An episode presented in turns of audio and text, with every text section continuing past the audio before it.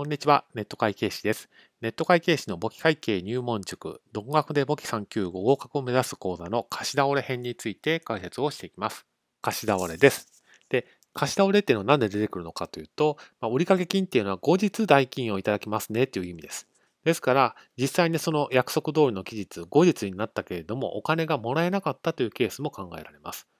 そうすると売掛金っていうのはお金をもらえないってことが分かってしまったので、資産としてそのまま残しておくのはおかしくなりますから、売掛金を減らす処理をする必要があると。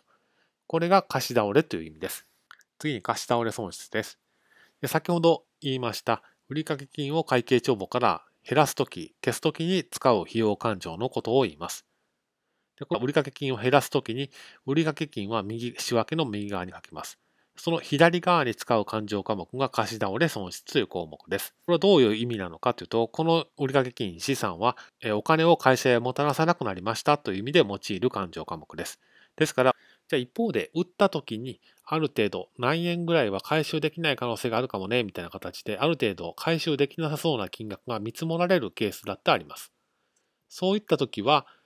実際に貸し倒れたタイミングまでずっと待っておくんじゃなくてその売ったタイミングでえ回収できない可能性があるといった金額を費用として会計帳簿に載せちゃいましょうといった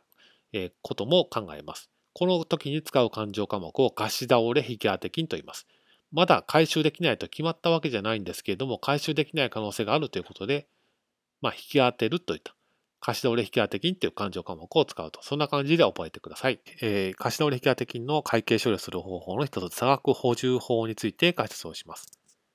差額補充法っていうのは、例えば引当金が計算したら、貸し引当金1000円必要だと。けれども、よく見ると、もうすでに過去、過去に800円引き当ててあると。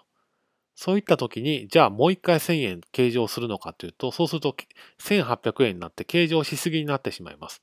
こういう時は、当期は追加で足りない部分の200円だけ貸し倒れ引当金を計上すればいいと。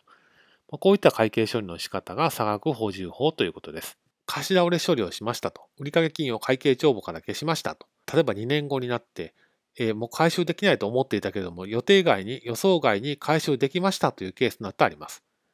けれども、その時にはもうすでに売掛金がなくなっていますので、仕分けの左側は現金と書けばいいんでしょうけれども、右側に売掛金と書くことはできません。勘定から金額が消えてしまっているからです。そういった時は、仕分けの右側貸方には、償却債権取立益という収益勘定を使います。